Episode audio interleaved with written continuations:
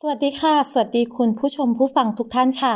กลับมาพบกันอีกครั้งค่ะในรายการชุมชนวิชาการในช่วงของชุมชนคนวิจัยโดยสำนักวิจัยและพัฒนามหาวิทยาลัยสงขลานครินทร์ค่ะ ปลายเดือนกุมภาพันธ์แบบนี้ค่ะ เรายังคงอยู่กับควันหลงของกิจกรรมที่ถือว่าเป็นกิจกรรมหลักของเดือนกุมภาพันธ์ค่ะ ที่ทางสำนักวิจัยได้ไปเข้าร่วมมาค่ะ นั่นก็คือกิจกรรมวันนักประดิษฐ์ประจำปี 2566 ค่ะ โดยปีนี้ค่ะกิจกรรมของเราจัดขึ้นในวันที่ 2 ถึง 6 กุมภาพันธ์ 2566 ค่ะ ซึ่งก็ได้รับเกียรติจากสมเด็จพระกนิษฐาธิราชเจ้ากรมสมเด็จพระเทพรัตนราชสุดา สยามบรมราชกุมารีค่ะ ที่ได้ทรงมาเปิดงานวันนักประดิษฐ์ประจำปี 2566 ที่จัดขึ้นโดยสำนักงานการวิจัยแห่งชาติ หรือว่าวชค่ะ ซึ่งอยู่ภายใต้ กระทรวงการอุดมศึกษาวิทยาศาสตร์ วิจัยและนวัตกรรมค่ะ รวมกับหน่วยงานเครือข่ายในระบบวิจัยทั่วประเทศค่ะ แล้วก็ภาคส่วนต่างๆ ที่เกี่ยวข้อง โดยในงานนี้ค่ะสมเด็จพระกนิษฐาธิราชเจ้ากรมสมเด็จพระเทพรัตนราชสุดาสยามบรมราชกุมารีค่ะ ท่านได้ทรงพระกรุณาโปรดเกล้าพระราชทานรางวัลการวิจัยแห่งชาติ ที่ประกอบไปด้วย รางวัลนักวิจัยดีเด่นแห่งชาติ รางวัลผลงานวิจัย รางวัลวิทยานิพนธ์ แล้วก็รางวัลผลงานประดิษฐ์คิดค้นค่ะจำนวนทั้งหมด 165 รางวัล ซึ่งมหาวิทยาลัยสงขลานครินทร์ของเราก็คว้าไปได้นะคะ ถึง 8 รางวัลค่ะจากเวทีนี้ รายละเอียดเนี่ยคงต้องติดตามที่หน้าเว็บของสำนักวิจัยและพัฒนาแล้วค่ะ ในงานนี้ค่ะเขาเป็นการมอบรางวัลให้เพื่อเป็นการส่งเสริม และก็สนับสนุนการวิจัยและพัฒนานวัตกรรมค่ะ รวมไปถึงเชิดชูเกียรติแล้วก็ประกาศเกียรติคุณให้กับนักวิจัย นักประดิษฐ์ค่ะที่ได้ค้นคว้าวิจัย แล้วก็คิดค้นสิ่งประดิษฐ์นวัตกรรม ที่เป็นประโยชน์ต่อการพัฒนาประเทศ โดยท่านได้ทรงมีพระดำรัสเปิดงานค่ะ โดยมีความสำคัญว่า การวิจัยสิ่งประดิษฐ์และนวัตกรรม เป็นปัจจัยสำคัญในการเสริมสร้างให้เศรษฐกิจของชาติ มีความเข้มแข็ง สามารถพึ่งพาตนเองได้ มีความพร้อมที่จะแข่งขันในเวทีโลก เศรษฐกิจของประเทศที่ดีค่ะย่อมจะส่งผลดีในด้านการประกอบการ แล้วก็รายได้ของภาคประชาชน สร้างเสริมให้ฐานะและความเป็นอยู่ของประชาชนดียิ่งขึ้นในงานวันนักประดิษฐ์ที่จัดขึ้นเป็นประจำทุกปีนี้ค่ะทำให้เราเห็นว่าประเทศไทย มีผู้ที่มีความรู้ความสามารถในทางประดิษฐ์คิดค้นเป็นจำนวนมาก หากได้รับการสนับสนุนส่งเสริมค่ะ ก็จะมีกำลังใจให้สามารถคิดค้น สิ่งที่เป็นคุณแก่สังคม ชาติ บ้านเมือง การประดิษฐ์คิดค้นค่ะ ก็ควรมีวัตถุประสงค์ในทางสร้างสรรค์ ในทางที่จะช่วยแก้ไขปัญหา ช่วยพัฒนาสังคม ปรับปรุงคุณภาพชีวิตของผู้คน พัฒนาประเทศชาติให้เจริญก้าวหน้าอย่างมั่นคงในทุกด้าน อันจะเกิดผลเป็นความเจริญอย่างยั่งยืน งานวันนักประดิษฐ์ค่ะยังเป็นแรงจูงใจ และก็เป็นแนวทางให้แก่เยาวชน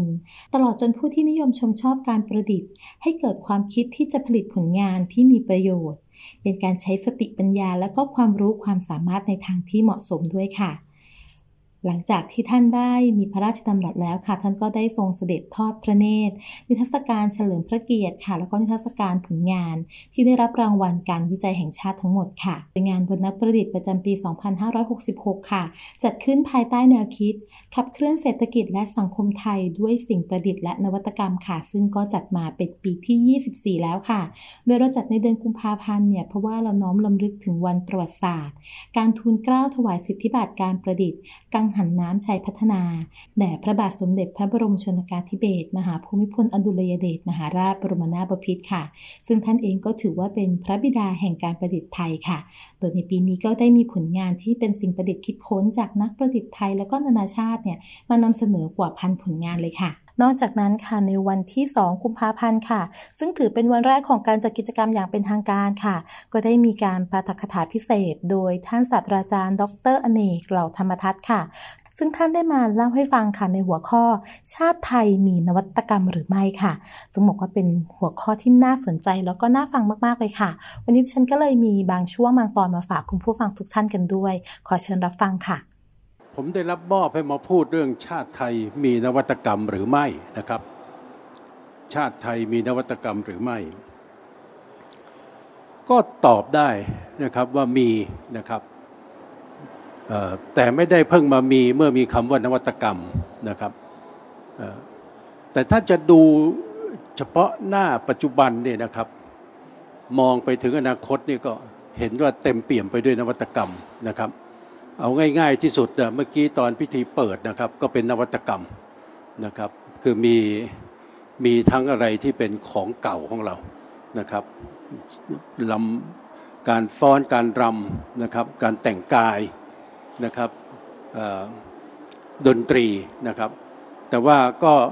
ทำเรื่องที่ชี้ให้เห็นว่าเวลานี้เรามีนวัตกรรมอะไรออกมาตั้งหลาย ๆ อย่างแล้วนะครับ ก็เป็นนวัตกรรมทั้งในแง่เอาวิทย์มารวมกับศิลป์นะครับ ทั้งในแง่เอาเอาของเก่ามารวมกับของใหม่นะครับ ผมก็คิดว่าเป็นนวัตกรรม ทีนี้เนี่ยคำว่านวัตกรรมนี่นะครับ มันเป็นคำคำฝรั่งนะครับคำภาษาอังกฤษ เอามาใช้ในสังคมไทยเนี่ยผมคิดว่าไม่ต่ำกว่าเกือบ 30 ปีแล้วนะครับ เกือบ 30 ปีแล้วนะครับ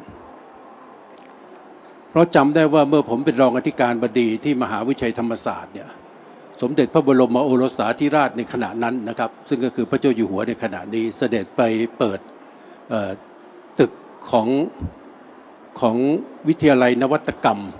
ของธรรมศาสตร์ที่ที่ชนที่พัทยานะครับ ก็มีคนมาถามเยอะว่านวัตกรรมคืออะไรนะครับก็คนที่ตอบก็บอกก็ไม่รู้เหมือนกันนะครับ แต่ว่าเข้าใจว่ามันเกี่ยวอะไรกับกับพระหรือเปล่า พระนวัตพระนวัตกรรมนวัตนวัตเรามีพระนวักนวักนวพิขุอะไรเงี้ยนะนวกะแปลว่าใหม่ก็ตอบไปว่านวัตกรรมก็คือการทำอะไรให้เกิดขึ้นมาใหม่ ๆนะครับ ไม่ว่าจะเป็นของใหม่ๆ สินค้าใหม่ ๆ บริการใหม่ ๆ หรือว่าวิธีการหรือกระบวนการใหม่ ๆนะครับ เพราะฉะนั้นมันก็เน้นเน้นไปที่คำว่าใหม่นะครับใหม่คำนี้เนี่ยมันก็พอเราฟังแล้วมันก็จะนึกไปถึงอีกสามคำที่เราใช้มาก่อนแล้วนะครับ คือคำว่าปรับเปลี่ยนนะครับ ปรับเปลี่ยน มีทั้งปรับมีทั้งเปลี่ยนนะครับ ก็เป็นคำไทยที่งอกขึ้นมาจากสังคมไทยเองที่ใช้ได้เหมือนกันนะครับ คือบางครั้งก็ต้องปรับนะครับ บางครั้งก็เปลี่ยน นะครับปรับเปลี่ยนก็ดี แล้วก็คำว่าปฏิรูป ปฏิรูปก็หมายถึงว่าเปลี่ยนจากเก่าไปเป็นใหม่ อย่างเป็นระบบแล้วก็ทำไม่กี่เรื่อง แต่ว่าผลที่ได้มันจะกระจายไปยังแทบทุกเรื่องนะครับแล้วก็ทำโดยสันติวิธีนะครับเช่นการเลิกไพร่เลิกทาสในสังคมไทยเนี่ยเป็นปฏิรูปนะครับ เพราะว่าเป็นการเปลี่ยนแปลงที่ใหญ่มากนะครับ แล้วก็ กรณีเลิกไพร่นี่ก็ใช้เวลาน้อย กรณีเลิกท่าใช้เวลาเป็นสิบสิบปีขึ้นไปนะครับ ก็ก็คำคำหมายของคำว่าปฏิรูปก็เป็นอย่างนี้ อีกคำหนึ่งก็คือคำว่าปฏิวัติ ซึ่งก็หมายถึงการเปลี่ยนแปลงอะไรแบบหักโค่นลงไปเลยนะครับ แบบไม่คำนึงถึงของเก่าละนะครับ เพราะเห็นว่าของเก่าไม่ดี แล้วก็ต้องการสร้างของใหม่ขึ้นมาอย่างเป็นระบบเลยนะครับ อันนี้คำว่านวัตกรรมเนี่ยนะครับก็ก็ก็เป็นอะไรที่ใกล้เคียงกับปรับเปลี่ยนปฏิรูปปฏิวัตินะครับ เราจะทำแบบไหนก็ได้นะครับ ขอให้มันใหม่นะบางครั้งเราปรับเปลี่ยนเพื่อจะให้ใหม่ บางครั้งเราปฏิรูปเพื่อจะให้ใหม่ บางครั้งเราปฏิวัติเพื่อจะให้มันใหม่ ก็เป็น innovation นะครับ ระยะหลังๆเนี่ยสักห้าปีมานี้ก็มีคำว่า disruption disruption นะครับความหมายใกล้เคียงกับคำว่าปฏิวัตินะฮะแต่ว่าเขาไม่ได้เน้นว่าจะต้องเป็นการเปลี่ยนแปลงด้วยความรุนด้วยความรุนแรงนะครับแต่ไม่มีไม่มีนัยยะทางทางการเมืองมากนักนะครับ แต่ว่ามีความหมายหนักไปทางเรื่องเทคโนโลยีนะครับ เทคโนโลยีของโลกเวลานี้เนี่ย มันทำให้เกิดการเหมือนกับการปฏิวัตินะครับคือปฏิวัติในความหมายที่ว่าของเก่าแทบไม่ได้เอามาใช้ เป็นการปฏิวัติจากฐานใหม่นะครับ บางทีบางเรื่องที่เรา disruption เนี่ยนะครับของเก่าเนี่ยมันหายไปเฉยๆเลย เช่นกล้องกล้องถ่ายรูปโกดัก เมื่อก่อนเนี่ยใครๆก็ถ่ายรูปด้วยด้วยด้วยกล้องโกดัก ฟิล์มโกดักนะครับ แต่พอเกิดการ disruption ทางเทคโนโลยีนะครับกลายเป็นมีกล้อง digital camera ขึ้นมานะครับก็ทำให้กล้องแบบที่ใช้ฟิล์มเนี่ยนะครับรวมทั้งบริษัทที่ใหญ่ที่สุดคือโกดักเนี่ยหายไปเลยนะครับแล้วก็คนใหม่ที่มาทำกล้องถ่ายรูปเนี่ยก็เป็นคนใหม่จริง ๆ ไม่ใช่คนที่ทำเรื่องฟิล์มมาก่อน เยอะเลยเป็นอย่างนี้นะครับอันนี้ก็เรียกว่า disruption นะครับทีนี้ที่ผมมาพูดเรื่องนี้ มากสักนิดหนึ่งก็เพราะว่าปกติเนี่ยเราเนี่ยจะผมผมบางทีผมใช้คำว่าผีผามรับศัพท์ของตะวันตกเข้ามาใช้นะฮะแล้วก็รู้สึกว่าตะลึงหรือว่าทึ่งกับศัพท์คำนี้นะครับ แล้วก็เอามาพูดกันต่อๆไปนะครับ แล้วเวลาพูดนั้นเข้านั้นเข้าเนี่ยเราก็จะพูดจากปัจจุบันไปอนาคตเท่านั้นนะครับ แล้วก็มองอะไรที่ ที่ควรจะมองให้เป็นเรื่องใหญ่ก็มองให้มันเฉพาะลงไปหมดนะครับ ก็เลยทำให้เกิดความรู้สึกขึ้นมาว่านะครับในงานหลายด้านของเรานะครับงานในหลายเรื่องของเราเนี่ยมันยังมี disruption ไม่พอ หรือว่ามันยังมีเรื่องนวัตกรรมไม่พอนะครับ เราจึงพยายามที่จะยิ่งรับเอาแนวคิดของของตะวันตก แต่ว่ารับมาแบบง่ายๆนะครับ แบบง่าย ๆ โดยที่ไม่รู้เรื่องของเราเลยเนี่ยไม่รู้เรื่องเดิมของเราเองเลยนะครับ อันนี้ผมก็คิดว่าเป็นจุดที่เราจะต้องจะต้องปรับปรุงต่อไปนะครับไอ้ที่ดีนั้นก็คือว่าความคิดดีๆ ของตะวันตก เช่น นวัตกรรม สมมติเราคิดว่ามันดีนะครับ เรารับเข้ามาเนี่ยเราควรจะเอามาค้นดูด้วยว่าในอดีตเนี่ยนะครับชาติไทยของเราเนี่ยมีมีคุณสมบัติอย่างนี้อยู่หรือเปล่า นะครับ แล้วก็ต้องมองอะไรด้วยสายตาที่ยาวๆบ้าง อย่ามองด้วยสายตาที่เวลามันสั้นมากนะครับ เช่น ปัจจุบันวันนี้แล้วมองไปอนาคตเนี่ยมันมันสั้นมาก เราก็จะเอาไปเทียบ เราก็จะเอาปัจจุบันคือวันนี้ไปเทียบกับเมื่อห้าปีที่แล้ว แล้วเราก็จะรู้สึกว่าหลายเรื่องมันยังไม่นวัตกรรมสักทีอะแล้วก็จะเกิดความรู้สึกหดหูว่าแล้วประเทศไทยมีนวัตกรรมได้จริงหรือเปล่านะครับ วันนี้ผมก็อยากจะมาชวนพวกเราคิดว่าจริง ๆ แล้วเนี่ยนะครับชาติไทยเนี่ยเป็นชาติหนึ่งที่มีนวัตกรรมมาตลอดนะครับถ้าท่านทั้งหลายฟังผมแล้วคล้อยตามนะครับ ก็จะเกิดกำลังใจที่มหาศาลนะครับ และก็ในการทำงานสิ่งที่สำคัญที่สุดประการหนึ่งก็คือกำลังใจนะครับแต่กำลังใจอันนี้มันก็จะ มี mindset อยู่ในนั้นด้วยนะครับ มันจะมีวิธีคิดต่ออยู่ในนั้นด้วยนะครับประการแรกวิธีคิดประการแรกก็คือ เราจะต้องมองเห็นว่าคนไทยนี่เก่ง คนไทยนี่เก่งนะครับ นวัตกรรมเป็นนวัตกรรมมาเรื่อยๆนะครับ เมื่อกี้ก็บังเอิญได้ฟังที่พระเจ้าอยู่หัวรัชกาลที่ 9 ท่านเคยพูดเอาไว้ ท่านบอกว่าคนไทยเนี่ยเก่งนะครับสามารถที่จะเป็นนักประดิษฐ์ได้นะครับ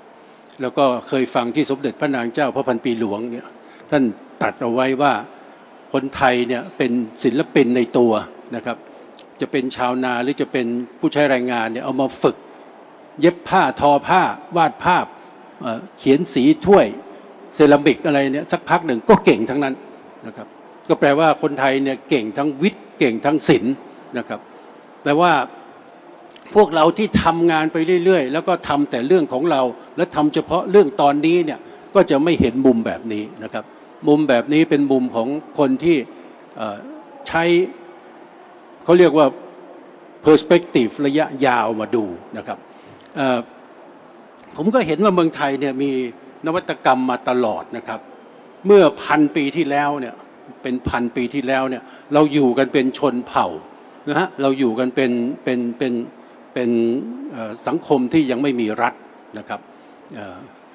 แล้วต่อมาเราก็เกิดเป็นสังคมที่มีรัฐขนาดเล็กขึ้นมานะครับ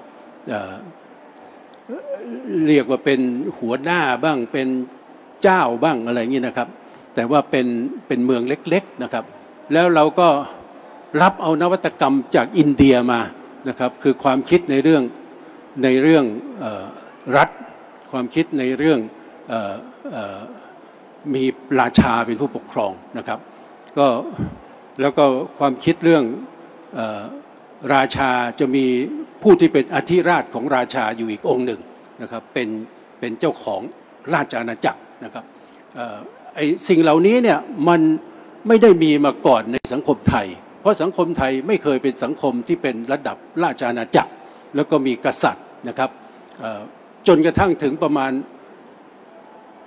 ก่อน 700 ปีที่แล้วไม่นานนะครับ เราก็เกิดเป็นอาณาจักรเล็กๆ ที่คนไทยเป็นผู้ปกครองนะครับ เช่น อาณาจักรสุขโขทัยอาณาจักรล้านนานะครับเป็นต้นนะครับ อาณาจักรพะเยาเป็นต้นนะครับ ก็มีกษัตริย์เล็กๆ เกิดขึ้นก่อนก็มีพญารามนะครับ มีพญามังราย แล้วก็มีพญางำเมืองนะครับ ตอนนี้ก็ยังไม่ใช่ราชอาณาจักร แต่ว่าเริ่มรับความคิดของฮินดูเข้ามาแล้วนะครับ เรื่องกษัตริย์เรื่องธรรมะที่ต้องใช้ในการปกครองนะครับ เรื่องทันททันทวิทยาวิธีที่จะลงโทษไฟฟ้าประชาชนแล้วก็กฎหมายนะครับ กฎหมายก็เช่น มังรายศาสตร์เป็นต้นเนี่ยก็สรุปว่าเราไม่ใช่ชาติที่จมอยู่กับความคิดของตัวเองเท่านั้น เราเป็นชาติตั้งแต่ 700 ปีถึงพันปีที่แล้วเนี่ยที่สนใจความคิดที่ก้าวหน้าที่มีอยู่ในโลก ในเวลานั้นเนี่ยความคิดของอินเดียเราเราเราเราสนใจนะครับ เราก็รับความคิดเรื่องการสร้างรัฐขนาดใหญ่ขึ้นของอินเดียเข้ามานะครับ แต่เราก็ไม่ไม่มีเรื่องพราหมณ์ที่มาเป็นส่วนหนึ่งของของการปกครองนะครับ เรามีแต่กษัตริย์ที่เป็นผู้ปกครอง จากนั้นก็รับเอาศาสนาพราหมณ์เข้ามา ศาสนาพราหมณ์ก็ไม่ใช่ศาสนาของคนไทยแต่เดิมอีก เดิมคนไทยนับถือผีนับถือเจ้านะครับ แต่ว่าเมื่อรับวัฒนธรรมพราหมณ์เข้ามาเราก็มีเราก็มีศาสนาพราหมณ์นะครับ ซึ่งจะทำให้สถานะของกษัตริย์เนี่ยยิ่งชอบธรรมยิ่งขึ้นนะครับ คืออการ มอบอำนาจให้แก่กษัตริย์เนี่ยมอบโดยพราหมณ์นะครับซึ่งเป็นเป็นตัวแทนของพระเจ้า แล้วก็เป็นคนที่อยู่ในในในธรรมะธรรมะแบบฮินดูนะครับ ก็ก็ก็หมายความว่าศาสนาเราก็รับเอาพราหมณ์ของของของของอินเดียเข้ามา แล้วต่อมาก็รับพุทธเข้ามานะครับ เราเราไม่ได้รังเกียจโลกาภิวัตน์เราไม่ได้รังเกียจ ความคิดที่ดีๆของของประเทศที่อยู่ใกล้ๆเรานะครับ เราก็รับพุทธเข้ามารับพราหมณ์เข้ามา รับเรื่องกษัตริย์เข้ามานะครับ รับเรื่องราชาเข้ามา แต่เราก็ไม่ได้ตามเขาทั้งหมดนะครับ เราไม่รับเรื่องวันนะเราไม่รับเรื่องวันนะนะครับ ซึ่งเรื่องวันนะเนี่ยเป็นเรื่องที่มีอยู่ในอินเดีย แม้กระทั่งเวลานี้ก็ยังปนเหลือปนอยู่บ้างนะครับ แล้วก็แม้แต่ในพุทธแบบลังกา ก็มีอะไรที่ผมอยากจะเรียกว่าเป็นเป็นมรดกของสังคมวันนะนะครับ เช่นในลังกาเนี่ยถ้าเป็นชนชั้นผู้ดีชนชั้นกลางขึ้นไปเนี่ยจะบวชในนิกายสยามวงศ์ถ้าเป็นชาวบ้านทั่วๆไปจะบวชในนิกายรามัญยวงศ์นะครับเนี่ยมันก็มันก็ชี้ว่าไทยเราเนี่ยมีทั้งนวัตกรรม แต่ขณะเดียวกันก็มีมีความมั่นใจในตัวเองพอที่จะไม่รับอะไรบางอย่าง ที่เป็นนวัตกรรมของคนอื่นนะครับ แล้วก็เรายังมีอีกลักษณะหนึ่งก็คือเมื่อเราเดิมเรานับถือผีนับถือเจ้านี่นะครับ แล้วเรามารับศาสนาพราหมณ์มันเป็นเทพ รับศาสนาพุทธที่เป็นพระนะครับ เราก็ไม่ได้ทิ้งเราก็ไม่ได้ทิ้งศาสนาเดิมของเราเสียทั้งหมดนะครับ ทุกวันนี้เราก็ยังไหว้ผีไหว้บรรพบุรุษนะครับ หรือ ปราสาทพระเทพบิดรอย่างเงี้ยนะครับก็เป็นก็เป็นก็เป็นเหมือนโฮลีโกสอย่างเงี้ยนะขณะเดียวกันเราก็รับพุทธเยอะนะครับ เรารับอะไรของพุทธเข้ามาเยอะ แต่ว่าเราก็ยังรักษาความเป็นพราหมณ์เอาไว้เยอะนะครับโบสถ์พราหมณ์ทุกวันนี้ก็ยังมีคนไปไหว้นะครับ แล้วก็พิคเนตก็เป็นเทพที่วัดต่างๆ ก็เริ่มจะมีพิคเนตมากขึ้นล้วนะครับ เพื่อที่จะดึงดูดใจให้คนไทยที่ยัง ไม่แน่ใจว่าพุทธอย่างเดียวพอหรือเปล่าเนี่ยก็ก็ยังไปหาพราหมณ์อยู่ แต่เขาก็ไม่ได้รู้สึกตัวว่าเขาเป็นฮินดูนะครับเขาก็คิดว่าเขาเป็นพุทธนี่แหละนะครับ แล้วผมว่าจริง ๆ แล้วศาสนาแบบไทยเนี่ยก็คงเป็นแบบนี้มาตั้งแต่ไหนแต่ไรแล้วนะครับ และเราก็ยังมีจิตใจที่เผื่อแผ่ไปถึงศาสนาคริสต์ด้วยนะเวลาสงกรานต์เวลาคริสต์มาสเนี่ยเราก็ไปฉลองคริสต์มาสกับเขาด้วยนะครับเข้าไปในโบสถ์กับเขาด้วย นะครับไปดูการแสดงต่างๆ ในชุมชนของของฝรั่งของชาวศาสนิกชนเราก็เข้าไปดูอย่างไม่รังเกียจนะครับและก็เมื่อเรามีศาสนาอิสลามเข้ามาในประเทศเนี่ยเราก็รับเอาคนเปอร์เซีย ซึ่งปัจจุบันคืออิหร่านมาเป็นมาเป็นขุนนางนะครับดูแลกรมท่ากรมท่าซ้ายนะครับซึ่งดูแลการค้าของสยามเนี่ยตั้งแต่กรุงเทพเนี่ย ไปจนถึงไปจนถึงอินเดีย ไปจนถึงเปอร์เซีย ไปถึงตุรกีแล้วไปถึงยุโรปนะครับแล้วก็คนเหล่านี้ก็รับราชการต่อมานะครับ ก็บางบางส่วนก็ออกจากศาสนาอิสลาม บางส่วนก็ยังรักษาศาสนาอิสลามได้อย่างดีนะครับ ตัวอย่างของคนเหล่านี้ก็เช่นตระกูลบุญนาคนะครับ บุญยรัตกลิน จุฬารัตน์นี่นะครับ ซึ่งบางทีเราฟังแล้วเรา แทบไม่รู้สึกเลยว่าเขาเป็นมุสลิม หรือเขาเป็นแขกมาก่อนนะครับนี่ก็ก็ชี้ให้เห็นว่าเรารับเอาทุกๆ ศาสนาเข้ามาได้ แล้วก็เราจะเห็นพระเจ้าอยู่หัวเวลาเสด็จ พระราชดำเนินในงานสำคัญสำคัญก็จะได้รับการสวดนะครับถวายอดิเลกถวายพระพรเนี่ยโดยพระสงฆ์จีนพระสงฆ์ยวนเนี่ยท่านจะจัดที่ให้คนเขาเหล่านั้นอยู่เสมอนะครับ ท่านครับนี่ก็เป็นนวัตกรรมของเราที่ที่เอา ความหลากหลายต่างๆ ซึ่งบางทีในหลาย ๆ ที่ในโลกเนี่ยอยู่กันไม่ได้ แต่ว่าอยู่ในเมืองไทยได้นะครับอันนี้ก็เป็นเรื่องที่ทำก็เป็นนวัตกรรมอยู่แล้ว และการที่เราให้คนที่ความคิดแตกต่างกัน มาอยู่ด้วยกันได้ อย่างมีความสุขนี่ก็เป็นนวัตกรรมนะครับ ซึ่งในเรื่องนี้เนี่ยผมอยากจะเล่าเพิ่มไปนิดหนึ่งว่า ขุนนางสยามแต่เดิม หรือขุนนางไทยแต่เดิมนี่ก็ไม่ได้เป็นคนไทยมากนักนะครับอันนี้เราก็ศึกษาประวัติศาสตร์กันแบบคร่าวๆเราก็ไม่เข้าใจนะครับ เราเข้าใจว่าขุนนางสยามเนี่ยก็เป็นคนไทยทั้งนั้น จริง ๆ แล้วจากงานวิจัยนะครับเรื่องสำคัญสำคัญเราต้องอ้างงานวิจัยนะครับ งานวิจัยพบว่าขุนนางในสมัยอยุธยานั้นหลายครั้งมากที่จำนวนคนไทยมีครึ่งเดียว หรือไม่ถึงครึ่งหนึ่ง นะครับ ก็หมายความว่าขุนนางสยามที่เป็นเจ้ากรมต่างๆเนี่ยบ่อยครั้งมากและจำนวนมากที่เป็นชาวต่างประเทศนะครับ เช่นคอนสแตนตินฟอลคอนก็กลายเป็นเจ้าพระยาวิชาเยนทร์ ยามาดะนางามาสะก็ได้กลายเป็นออกญาเสนาภิมุขนะครับ แล้วก็เจ้ากรมท่าเมื่อกี้ผมพูดถึงเจ้ากรมท่าซ้าย คราวนี้จะพูดถึงเจ้ากรมท่าขวา เจ้ากรมท่าขวาก็ดูแลการค้า จากกรุงเทพไล่ไปจนถึงเวียดนามเกาหลีจีนนะครับ พระเจ้าแผ่นดินของไทยนะไม่เคยตั้งคนไทยเป็นเจ้ากรมท่าขวา ท่านจะตั้งจีนเป็นเสมอนะครับ จีนเหล่านั้นที่สำคัญก็จะนำสกุลที่ออกมาเป็นอะไรอะโชดึกราชเศรษฐี พวกโชดึก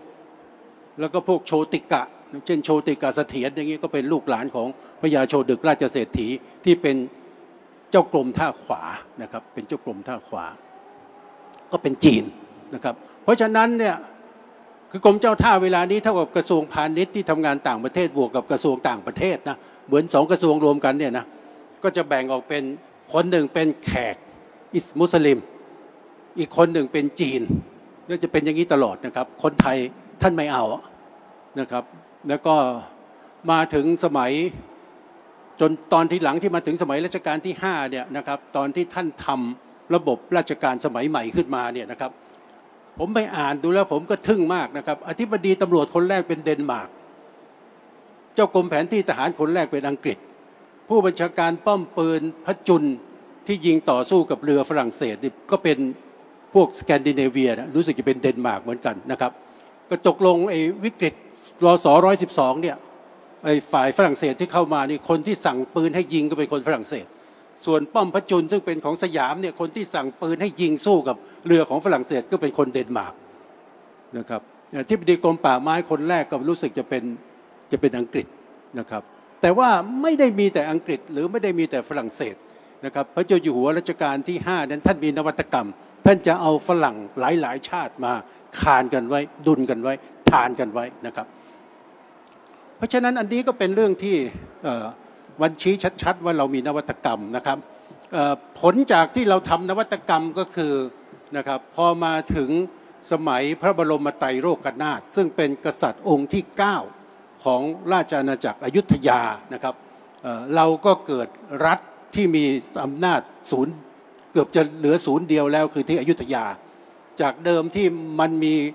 เจ้านายมีกษัตริย์หลายศูนย์มาก เป็นร้อยร้อยศูนย์นะครับ พอมาถึงประมาณคศพันสี่ร้อยต้นๆนะครับ ท่านนับเป็นคริสต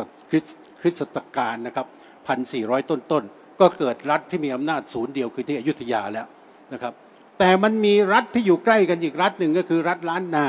ซึ่งก็มีกษัตริย์อีกพระองค์หนึ่งชื่อติโลกราช ก็รวมล้านนาให้เป็นอาณาจักรศูนย์เดียวอีก มี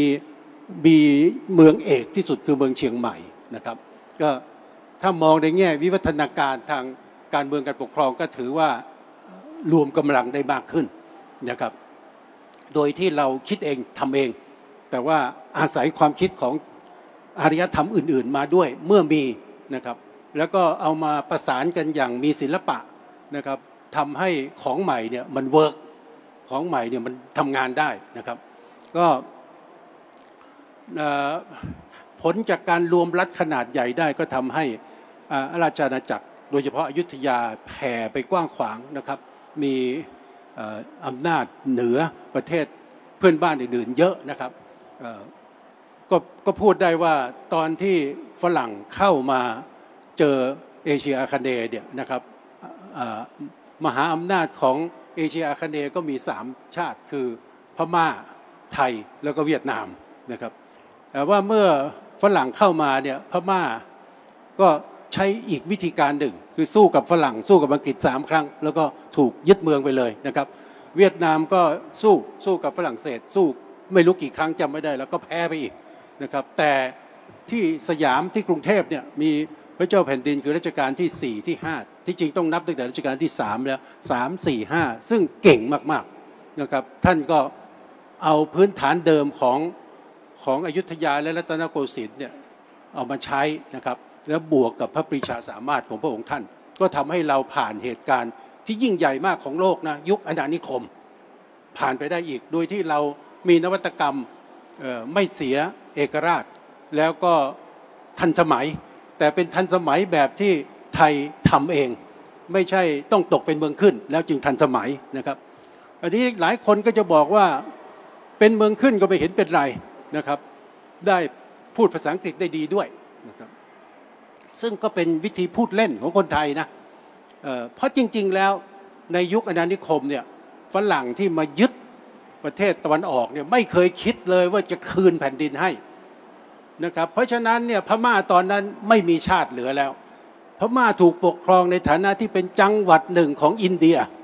อินเดียซึ่งเป็นเมืองขึ้นของอังกฤษ จึงทำให้คนพม่าเนี่ยทั้งเคืองอังกฤษทั้งเคืองอินเดียนะครับ เพราะชาติเดิมของพม่าเนี่ยคืออาณาจักรที่ยิ่งใหญ่ที่สุดในสุวรรณภูมิก็พูดได้นะครับส่วนของฝรั่งเศสเนี่ยส่วนของเวียดนามนี่ก็สู้กับฝรั่งเศสใช่ไหมครับในที่สุดแล้วแม้แต่ตำแหน่งจักรพรรดิก็รักษาไว้ไม่ได้นะครับแล้วก็ตกเป็นตกเป็นสังคมนิยมในที่สุดนะครับ ส่วนไทยของเราใช้ความยืดหยุ่นและเรา เราเหมือนตั้งใจไว้ว่าเราจะไม่สู้รบในสงครามไหนที่เราจะแพ้เลยนะครับ เพราะฉะนั้นพอฝรั่งเศสเอาเรือปืนขึ้นมาจ่อไปที่พระบรมราชวังของเราในรอสร้อยสิบสองเนี่ยเมื่อประมาณร้อยกว่าปีที่แล้วเนี่ยเราก็ยอมนะครับแล้วเราก็เสียดินแดน เสียเขตอิทธิพลของเราไปนะครับ แต่เราก็ยังรักษาส่วนที่เป็นใจกลางของราชอาณาจักรได้ในที่สุดก็อยู่มาเป็นพวกเราเนี่ยนะครับ เพราะฉะนั้นเนี่ย นวัตกรรมในทางการเมืองการปกครอง รวมถึงทางวิทยาศาสตร์ของรัชกาลที่4รัชกาลที่5นี่นะครับ ท่านรับวิทยาศาสตร์เข้ามาเต็มที่เลยนะครับ ก็ทำให้อาณาจักรสยามเนี่ยมันทันสมัยพอที่จะเอาตัวรอดได้ แล้วก็มีความเข้าใจเรื่องของโลกพอที่จะเอาตัวรอดได้นะครับท่านไหนที่อยากติดตามกิจกรรมนี้ หรือว่าอยากรับฟังปาฐกถานี้แบบเต็มๆค่ะ สามารถรับฟังได้ที่เพจของสำนักงานการวิจัยแห่งชาติ หรือว่าวชนั่นเองค่ะ สำหรับวันนี้หมดเวลาของดิฉันแล้วค่ะ ขออนุญาตฝากช่องทางของสำนักวิจัยอีกครั้งนะคะ ทุกท่านสามารถติดต่อเราได้ค่ะในหลาย ๆ ช่องทาง ไม่ว่าจะเป็นที่เว็บไซต์ rdo.psu.ac.th ค่ะ หรือว่าที่แฟนเพจ Research and Development Office ค่ะ ท่านไหนที่สะดวกคุยกับเราทางไลน์ก็สามารถแอดเฟรนเราได้ที่ rdopsu ค่ะทักแชทมาพูดคุยแนะนำตัวค่ะ แล้วก็สอบถามในเรื่องที่ท่านสงสัย เราจะหาคำตอบมาให้กับทุกท่านเองค่ะ นอกจากนี้ค่ะอีกหนึ่งช่องทางที่ท่านสามารถติดต่อเราได้นั่นก็คือหมายเลขโทรศัพท์ค่ะ ท่านสามารถติดต่อได้ที่หมายเลข 074-286940 ขอย้ำอีกครั้งค่ะ 074-286940 สำหรับวันนี้หมดเวลาของดิฉันแล้วค่ะ แล้วพบกันใหม่ในโอกาสหน้าสำนักวิจัย สวัสดีค่ะ